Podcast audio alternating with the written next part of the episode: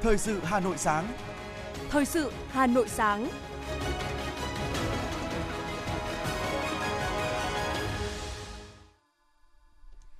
Xin được đồng hành cùng quý thính giả trong ba mươi phút của chương trình Thời sự sáng nay, thứ ba ngày sáu tháng chín năm hai nghìn không trăm hai mươi hai. Những nội dung chính sẽ được đề cập đến trong chương trình. Thủ tướng Phạm Minh Chính tiếp đặc phái viên của Tổng thống Hoa Kỳ về khí hậu. Gạo S T hai mươi lăm vào thực đơn của Văn phòng Nội các Nhật Bản. Đua nhau tăng lãi suất tiết kiệm, có ngân hàng huy động lên tới tám phẩy tám phần trăm. Trong phần tin thế giới, Ngoại trưởng Liz Truss trở thành tân Thủ tướng Anh. Đồng euro giảm xuống mức thấp nhất so với đồng đô la Mỹ trong vòng hai mươi năm. Sau đây là nội dung chi tiết. Thưa quý vị và các bạn, chiều hôm qua tại trụ sở chính phủ, Thủ tướng Chính phủ Phạm Minh Chính tiếp đặc phái viên của Tổng thống Hoa Kỳ về khí hậu John Kerry thăm làm việc tại Việt Nam. Tại buổi tiếp, hai bên cùng nhất trí phát triển quan hệ đối tác toàn diện Việt Nam-Hoa Kỳ ngày càng thực chất, đi vào chiều sâu, ổn định trên cơ sở tôn trọng độc lập, chủ quyền, toàn vẹn lãnh thổ và thể chế chính trị của nhau, cùng nỗ lực hướng tới tầm mức quan hệ mới khi mà điều kiện thuận lợi. Thủ tướng Phạm Minh Chính hoan nghênh Hoa Kỳ tăng cường hợp tác với các nước, qua đó đóng góp tích cực hơn cho hòa bình, ổn định, hợp tác, phát triển tại khu vực.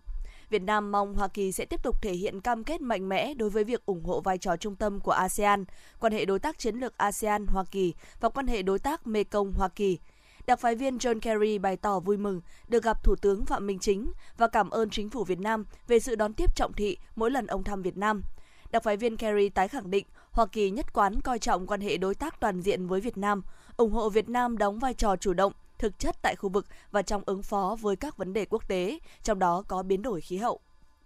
Chiều cùng ngày, tại trụ sở chính phủ, Thủ tướng Chính phủ Phạm Minh Chính đã tiếp ông Ben Winter, Tổng Giám đốc Toàn cầu Ngân hàng Standard Chartered, Vương quốc Anh đang thăm và làm việc tại Việt Nam.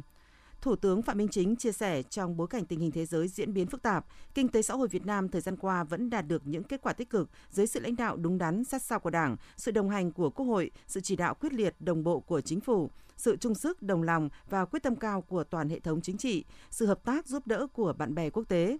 Thủ tướng bày tỏ sự trân trọng, đánh giá cao các doanh nghiệp, các nhà đầu tư nước ngoài, trong đó có ngân hàng Standard Chartered đã đồng hành ủng hộ Việt Nam trong phòng chống dịch bệnh và thúc đẩy phục hồi phát triển kinh tế xã hội. Tổng Giám đốc Toàn cầu Ngân hàng Standard Chartered Ben Winter trân trọng cảm ơn những ý kiến, chia sẻ, động viên và khuyến nghị của Thủ tướng Chính phủ. Ông Ben Winter khẳng định Việt Nam là địa bàn hoạt động quan trọng của Standard Chartered tại khu vực châu Á-Thái Bình Dương. Cam kết trên cơ sở các ý kiến của Thủ tướng Phạm Minh Chính, Ngân hàng Standard Chartered sẽ đẩy mạnh các hoạt động hợp tác, hỗ trợ Việt Nam huy động vốn, thu hút nguồn tài chính xanh, thúc đẩy tăng trưởng xanh gắn với triển khai các cam kết cốp hai mươi sáu. Thay mặt Bộ Chính trị, Thường trực Ban Bí thư Võ Văn Thường vừa ký ban hành quy định về phân cấp quản lý cán bộ và bổ nhiệm, giới thiệu cán bộ ứng cử. Quy định này áp dụng đối với các cấp ủy, tổ chức đảng, cơ quan, đơn vị và cán bộ, công chức viên chức trong hệ thống chính trị. Quy định nhằm tiếp tục cụ thể hóa các chủ trương nghị quyết của Đảng, bảo đảm chặt chẽ, dân chủ, công khai, minh bạch trong công tác cán bộ và quản lý cán bộ, bảo đảm sự đồng bộ, thống nhất, tổng thể, liên thông trong công tác cán bộ của hệ thống chính trị, đánh giá cán bộ khách quan, công tâm, lựa chọn và bố trí đúng cán bộ đáp ứng yêu cầu nhiệm vụ, đồng thời tăng cường sự lãnh đạo của Đảng, nâng cao hiệu quả công tác quản lý cán bộ và bổ nhiệm, giới thiệu cán bộ ứng cử, góp phần xây dựng đội ngũ cán bộ lãnh đạo, quản lý các cấp đủ phẩm chất, năng lực và uy tín ngang tầm nhiệm vụ.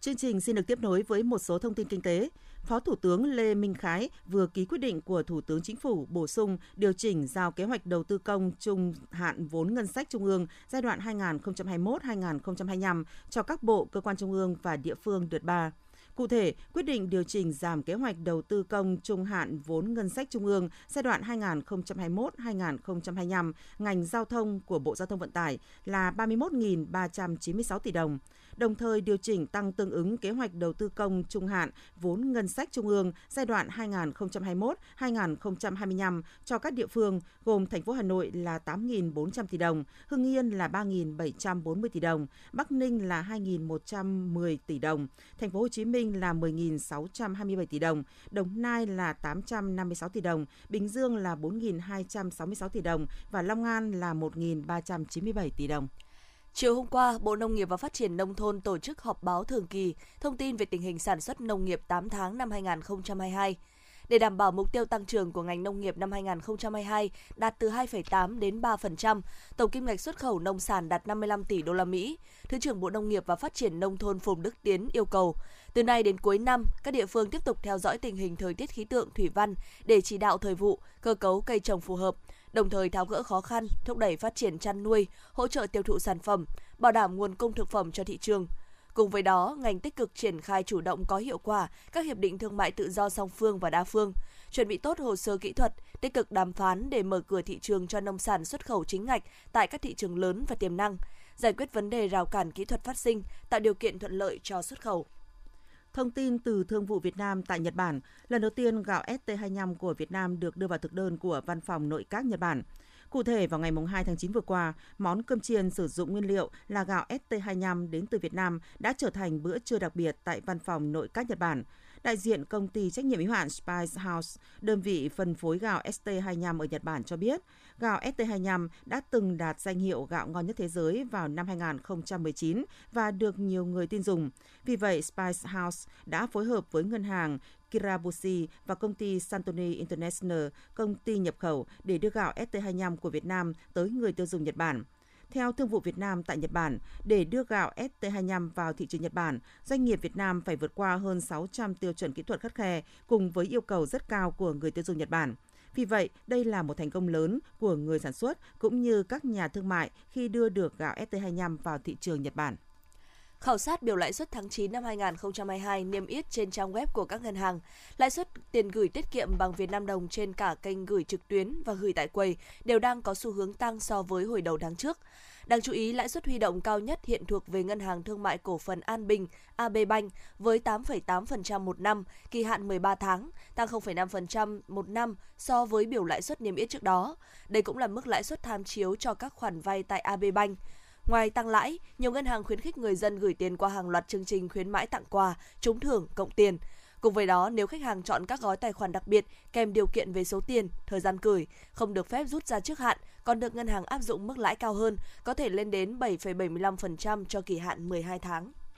Giới chuyên gia cho rằng động thái tăng lãi suất huy động của nhiều ngân hàng thương mại trong thời gian qua có thể nhằm đáp ứng hệ số an toàn vốn để tránh việc mất cân đối tỷ lệ huy động vốn ngắn hạn cho vay chung và dài hạn. Đồng thời, tăng lãi suất huy động còn để kích thích người dân gửi tiền vào ngân hàng khi tốc độ huy động vốn từ đầu năm đến nay thấp hơn nhiều so với tốc độ tăng trưởng tín dụng. Một lãnh đạo Ngân hàng Thương mại cho biết, việc tăng lãi suất huy động còn nhằm mục đích chuẩn bị nguồn vốn cho vay dịp cuối năm ngay khi được Ngân hàng Nhà nước phân bổ thêm hạn mức tăng trưởng tín dụng. Các chuyên gia phân tích của Công ty Cổ phần Chứng khoán ét ét i dự báo lãi suất huy động có thể tăng thêm năm mươi đến bảy mươi điểm, cơ bản nếu hạn mức tín dụng được nới. Như vậy, lãi suất huy động trong cả năm hai nghìn không trăm hai mươi hai có thể tăng từ một đến một phẩy năm phần trăm.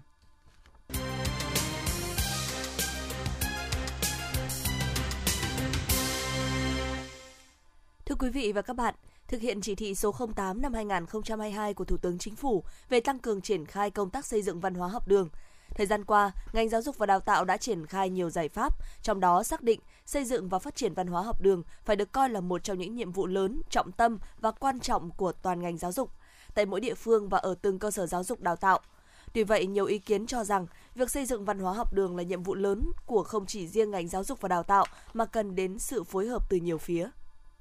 Văn hóa học đường thực chất là hệ giá trị chuẩn mực văn hóa, điều chỉnh nhận thức, thái độ, hành vi, tác phong cử chỉ lời nói của người quản lý giáo dục, của thầy cô giáo, của học sinh, sinh viên trong giao tiếp với các thành viên trong nhà trường và với xã hội. Theo Chủ tịch Ủy ban Văn hóa Giáo dục của Quốc hội Nguyễn Đắc Vinh, để xây dựng văn hóa học đường thì điều quan trọng là phải sớm xây dựng được hệ giá trị văn hóa trong trường học để áp dụng chung trên phạm vi cả nước, trong đó cần đề cao giá trị trung thực. Chúng tôi thấy rằng cái giá trị trung thực trong nhà trường luôn luôn là phải được đề cao, và nếu làm tốt việc này thì chúng ta mới chống được cái bệnh thành tích. Chúng tôi nghĩ là giá trị trung thực này không chỉ là chúng ta rèn giũa cho học sinh đâu, mà ngay cả tất cả những người khác ở trong nhà trường cũng phải thực hiện nghiêm việc này thì nó mới có một cái lan tỏa thực sự đến học sinh.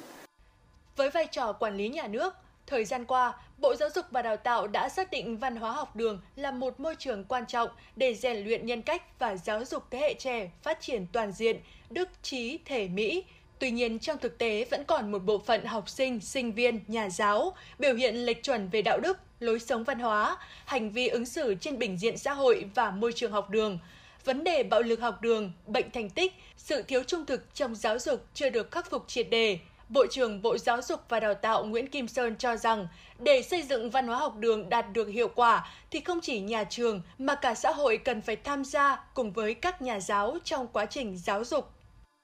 Mỗi người lớn thì cần phải là một tấm gương trung thực cho học sinh noi theo. Mỗi một phụ huynh cần phải là một tấm gương lương thiện cho học sinh noi theo.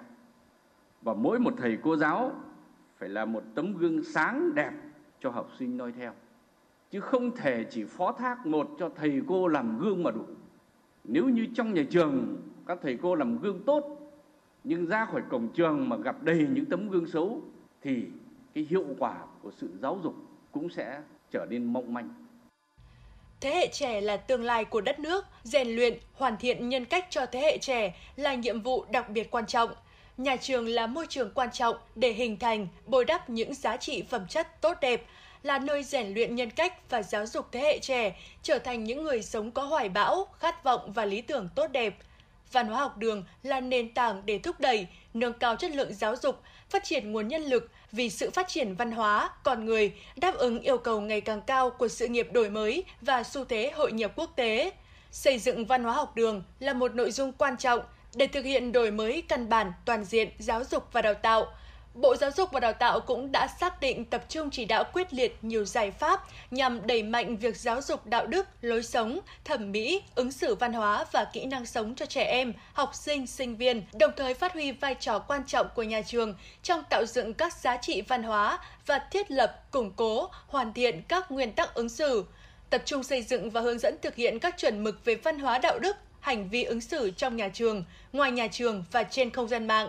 Xây dựng bộ tiêu chí về môi trường văn hóa học đường xanh, sạch, đẹp, kỷ cương, an toàn, lành mạnh và thân thiện, lấy con người làm trung tâm, ưu tiên bồi dưỡng phẩm chất yêu nước, tính trung thực và tinh thần chủ động, sáng tạo, phát huy năng lực tự học, ý thức tự chủ, tự trọng, tự chịu trách nhiệm, rèn luyện bản lĩnh, tư duy phản biện, phong cách làm việc khoa học.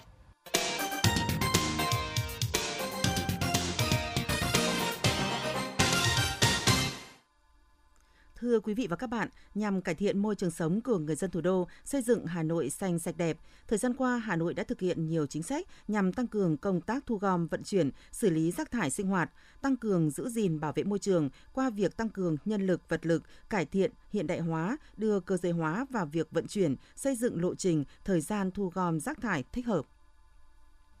Xác định bảo vệ môi trường là vấn đề cấp bách, vừa là mục tiêu, vừa là nội dung cơ bản của phát triển bền vững, các quận huyện thị xã đã tiếp tục tổ chức thực hiện tốt nội dung của các nghị quyết, chỉ thị của Đảng, chính sách pháp luật của nhà nước về bảo vệ môi trường, xây dựng chương trình kế hoạch cụ thể về bảo vệ môi trường. Riêng các xã phường thị trấn cần tích cực tuyên truyền đến người dân thực hiện tốt việc thu gom rác thải để tránh ô nhiễm môi trường xảy ra trên địa bàn khu dân cư.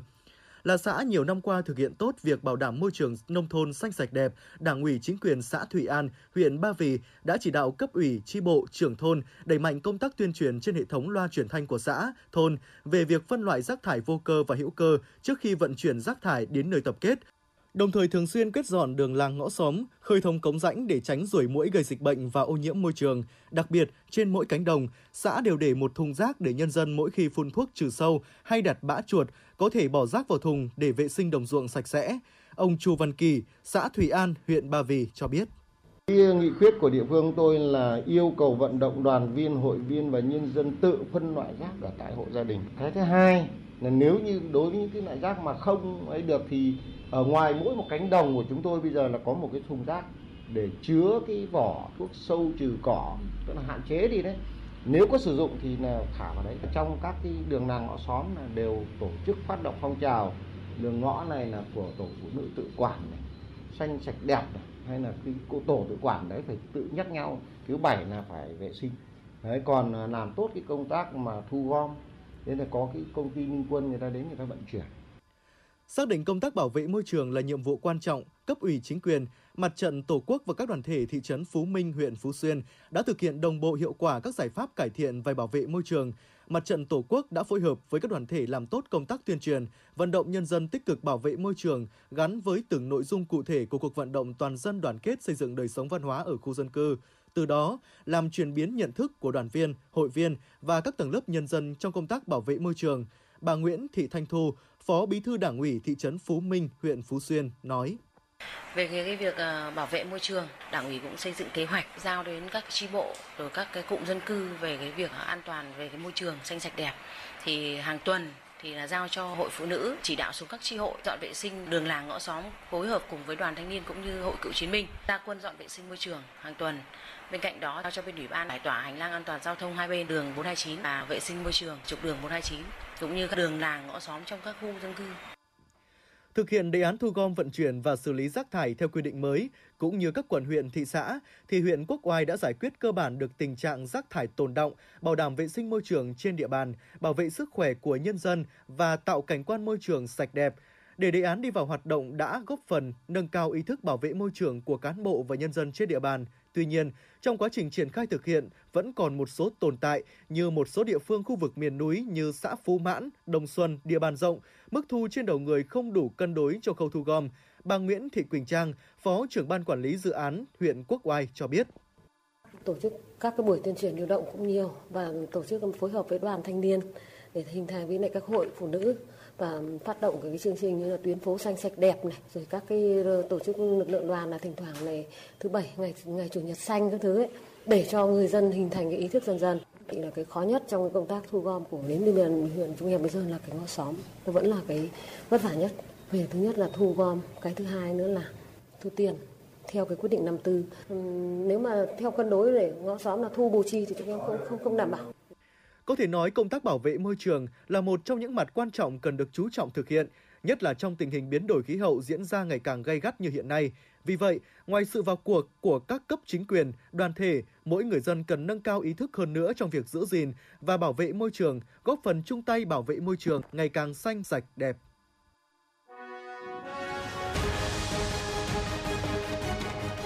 Thời sự Hà Nội, nhanh, chính xác, tương tác cao.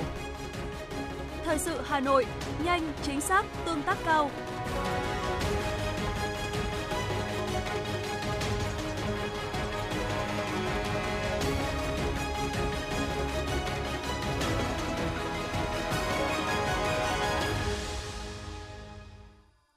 Thưa quý vị, trong kế hoạch chống ùn tắc giao thông giai đoạn hai nghìn không trăm hai mươi hai đến hai nghìn không trăm hai mươi lăm vừa ban hành, chính quyền thủ đô đề ra hàng loạt giải pháp, trong đó có rà soát, bố trí các điểm đỗ xe tĩnh trong nội đô và trên địa bàn các quận, đầu tư hệ thống giao thông tiếp cận cho người khuyết tật, người cao tuổi tại các đô thị, các công trình đảm bảo giao thông cho những người dễ bị tổn thương, nghiên cứu thí điểm làn đường dành riêng cho xe đạp.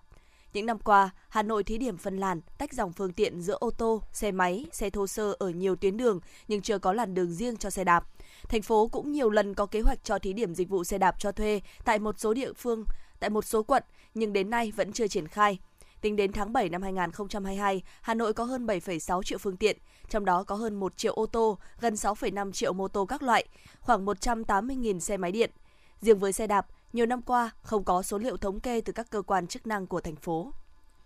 Tin từ công ty trách nhiệm hữu hạn một thành viên đường sắt Hà Nội, Hà Nội Metro, trong dịp nghỉ lễ Quốc khánh mùng hai tháng chín vừa qua, tuyến đường sắt đô thị hai A Cát Linh Hà Đông đã vận chuyển trên một trăm năm mươi sáu nghìn lượt hành khách đi tàu. Đặc biệt, ngày mùng hai tháng chín, tàu Cát Linh Hà Đông đã đón trên năm mươi lăm nghìn lượt khách, phá vỡ kỷ lục năm mươi tư nghìn lượt khách đi tàu dịp nghỉ lễ ngày mùng một tháng năm trước đó. Như vậy, sau hơn chín tháng vận hành, đến nay đường sắt Cát Linh Hà Đông đã vận chuyển gần sáu triệu lượt hành khách, ngày càng thu hút người dân thủ đô đi lại bằng phương tiện này. Theo tin từ Phòng Cảnh sát Giao thông Công an thành phố Hà Nội, đơn vị đã tổ chức cắm biển báo hiệu nhằm cảnh báo các tàu thuyền qua lại trên sông Hồng, đoạn dưới chân cầu Thanh Trì, khuyến cáo việc chú ý quan sát để không bị va vào chiếc xe ô tô gặp nạn đang nằm dưới đáy sông từ trước đó. Cụ thể, lực lượng cảnh sát đường thủy Công an thành phố Hà Nội đã xác định vị trí và thả phao, hệ thống biển, đèn báo hiệu cảnh báo cho các phương tiện thủy đi lại qua khu vực này để đảm bảo an toàn. Cũng theo tin từ Phòng Cảnh sát Giao thông, sau khi xảy ra vụ tai nạn, đến thời điểm ngày năm tháng chín, lái xe cũng như những người có liên quan đến phương tiện chưa liên hệ với Cảnh sát Giao thông Đường Thủy để phối hợp làm rõ. Trước đó, khoảng bốn giờ ngày ba mươi tháng tám, xe ô tô container đầu kéo biển kiểm soát mười lăm C một trăm ba mươi bốn X X kéo theo rơ móc biển kiểm soát mười lăm R không không năm X X do lái xe lờ vê tê sinh năm một nghìn chín trăm tám mươi tư, trú tại huyện Giao Thủy, tỉnh Nam Định điều khiển trên cầu Thanh Trì. Đi đến km một trăm sáu mươi tư cộng sáu trăm, xe đã đâm phải giải phân cách mềm và lan can cầu rồi lao xuống sông. Trong lúc xe lao xuống, lái xe ở trong cabin, may mắn lái xe đã mở cửa cabin thoát ra, bơi vào bờ an toàn. Phòng Cảnh sát Giao thông Công an thành phố Hà Nội cho biết đã ra quyết định xử phạt hành chính năm triệu đồng và tước giấy phép lái xe hai tháng đối với một người lái xe ô tô về hành vi điều khiển xe chạy ở làn dừng xe khẩn cấp của đường cao tốc. Trước đó, trang Facebook Công an thành phố Hà Nội nhận được clip phản ánh về việc xe ô tô biển kiểm soát hai mươi chín B một mươi ba X X X đi vào đường khẩn cấp trên đường Vành Đai ba hướng từ đô thị Kim Văn Kim Lũ vào trung tâm thành phố. Ngay sau khi nhận được thông tin, đội Cảnh sát Giao thông số mười bốn đã mời người lái xe vi phạm đến trụ sở để làm rõ vụ việc. Tại cơ quan công an, tài xế đã thừa nhận hành vi vi phạm như clip phản ánh. Phòng Cảnh sát Giao thông đã lập biên bản vi phạm hành chính và ra quyết định xử phạt đối với tài xế về hành vi điều khiển chạy xe ở làn dừng xe khẩn cấp của đường cao tốc. Cục An toàn Thực phẩm Bộ Y tế vừa có văn bản gửi Sở Y tế các tỉnh, thành phố trực thuộc Trung ương về tăng cường bảo đảm an toàn thực phẩm Tết Trung thu năm hai nghìn không trăm hai mươi hai. Cục An toàn Thực phẩm đề nghị Giám đốc Sở Y tế các tỉnh, thành phố trực thuộc Trung ương, trưởng Ban Quản lý An toàn Thực phẩm các tỉnh, thành phố chỉ đạo các đơn vị chức năng tiếp tục triển khai một số biện pháp như phối hợp với Sở Công Thương, Sở Nông nghiệp và Phát triển Nông thôn, triển khai hoạt động thanh kiểm tra việc chấp hành các quy định của pháp luật về an toàn thực phẩm của các cơ sở sản xuất, chế biến, kinh doanh thực phẩm trên địa bàn. Các đơn vị tập trung kiểm tra ưu tiên các cơ sở sản xuất, kinh doanh bánh kẹo, nước giải khát, thực phẩm truyền thống sản xuất tại các làng nghề, cơ sở nhỏ lẻ, cơ sở kinh doanh dịch vụ ăn uống, thức ăn đường phố. Các đơn vị tiến hành kiểm tra để kịp thời truy xuất, thu hồi các sản phẩm không đảm bảo an toàn thực phẩm, xử lý nghiêm các hành vi vi phạm và công khai tên cơ sở, địa chỉ, loại sản phẩm vi phạm trên các phương tiện thông tin đại chúng theo quy định của pháp luật. Nếu có dấu hiệu hình sự, đề nghị chuyển cơ quan công an để xử lý nghiêm theo quy định của pháp luật.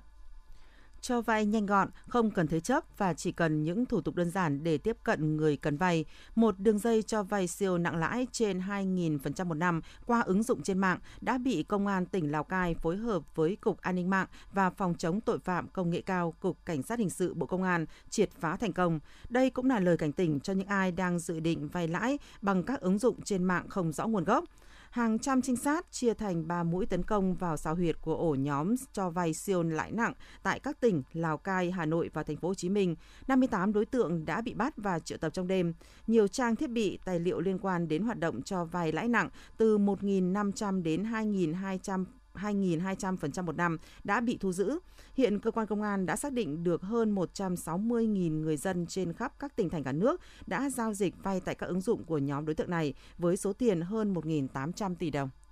Ngoại trưởng Liz Truss đã vượt qua Bộ, Tài, Bộ trưởng Bộ Tài chính Rishi Sunak trong vòng bỏ phiếu cuối cùng của Đảng Bảo thủ để trở thành thủ lĩnh mới của Đảng cầm quyền, qua đó trở thành tân Thủ tướng Anh. Kết quả vòng bỏ phiếu được Đảng Bảo thủ công bố vào trưa ngày hôm qua theo giờ địa phương. Bà Truss sẽ chính thức được nữ hoàng Elizabeth bổ nhiệm giữ chức Thủ tướng Anh tại lâu đài Balmoral, Scotland vào ngày hôm sau. Xin lỗi quý vị, vào ngày hôm nay, sau khi ông Johnson chính thức đệ đơn từ chức lên nữ hoàng vào cùng ngày. Bộ Ngoại giao Kazakhstan Mời quý vị và các bạn nghe tiếp phần tin. Bộ Ngoại giao Kazakhstan thông báo Chủ tịch Trung Quốc Tập Cận Bình sẽ đến thăm nước này vào ngày mười bốn tháng chín. Nếu diễn ra đúng kế hoạch thì đây sẽ là chuyến công du nước ngoài đầu tiên của nhà lãnh đạo Trung Quốc kể từ khi đại dịch covid mười chín bùng phát cuối năm hai nghìn không trăm mười chín. Liên minh châu Âu e u đã ký một thỏa thuận với Ukraine, theo đó giải ngân thêm năm trăm triệu euro trong gói viện trợ theo kế hoạch. Khoản tiền này dùng để hỗ trợ các lĩnh vực như nhà ở, giáo dục và nông nghiệp. Hiện Ukraine đã cạn kiệt các nguồn lực và đang nỗ lực tìm kiếm viện trợ tài chính từ e u, Mỹ và các tổ chức cho vay quốc tế.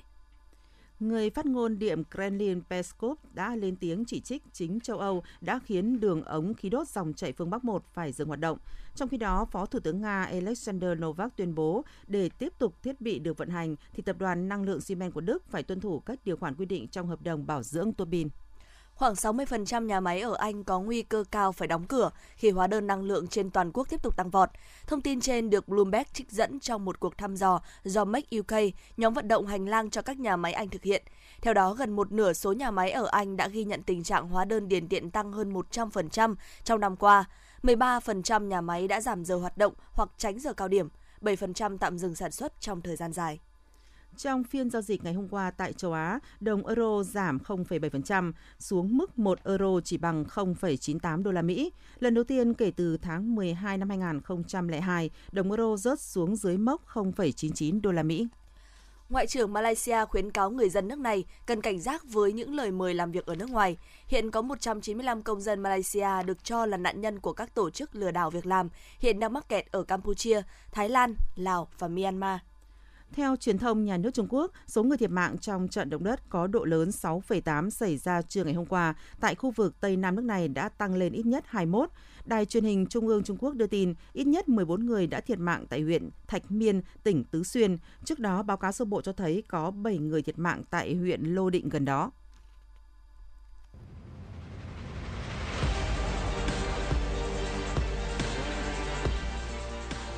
Bản tin thể thao Bản tin thể thao.